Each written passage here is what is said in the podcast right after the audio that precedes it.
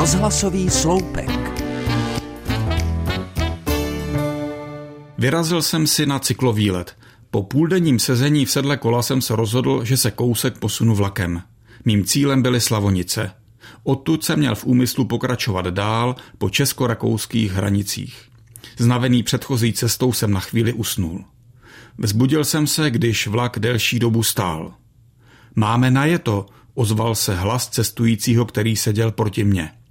Otevřel jsem oči, chvíli jsem žoural a prožíval okamžik, kdy jsem nevěděl, kde jsem, zda se mi to zdá, či zda je to skutečnost.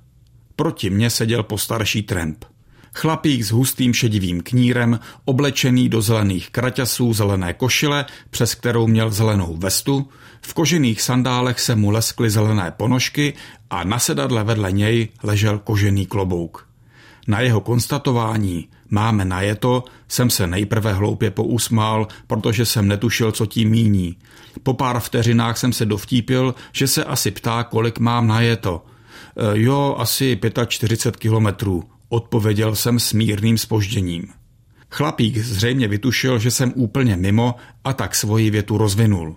Stojíme, protože máme najeto. Hádám, že budeme stát tak čtvrt hodiny – vysvětlil starý tramp důvod toho, proč náš vlak stojí. Teprve teď jsem pochopil, co tím ten chlápek myslel. Náš spěšný vlak měl až příliš naspěch. Zřejmě v některých zastávkách na znamení nezastavoval a tak jsme museli čekat, až přejede vlak jedoucí v protisměru. Tramp měl evidentně chuť povídat a tak jsme se dali do řeči – Dva úplně cizí lidé, kteří jen chtěli vyplnit tak trošku trapnou chvilku ve vlaku. Následovalo několik navazovacích zdvořilostních frází. Poté se mu prozradil svůj dnešní cestovatelský záměr. Měli by ty koleje natáhnout až do Rakouska, prohodil Tramp. A přidal k tomu vyprávění o tom, že ve Slavonicích se zachovala spousta památek právě proto, že to bylo území v hraničním pásmu. V podstatě takové území nikoho. Vlak se po chvíli znovu rozjel a my jsme vedli různé řeči až do konečné stanice.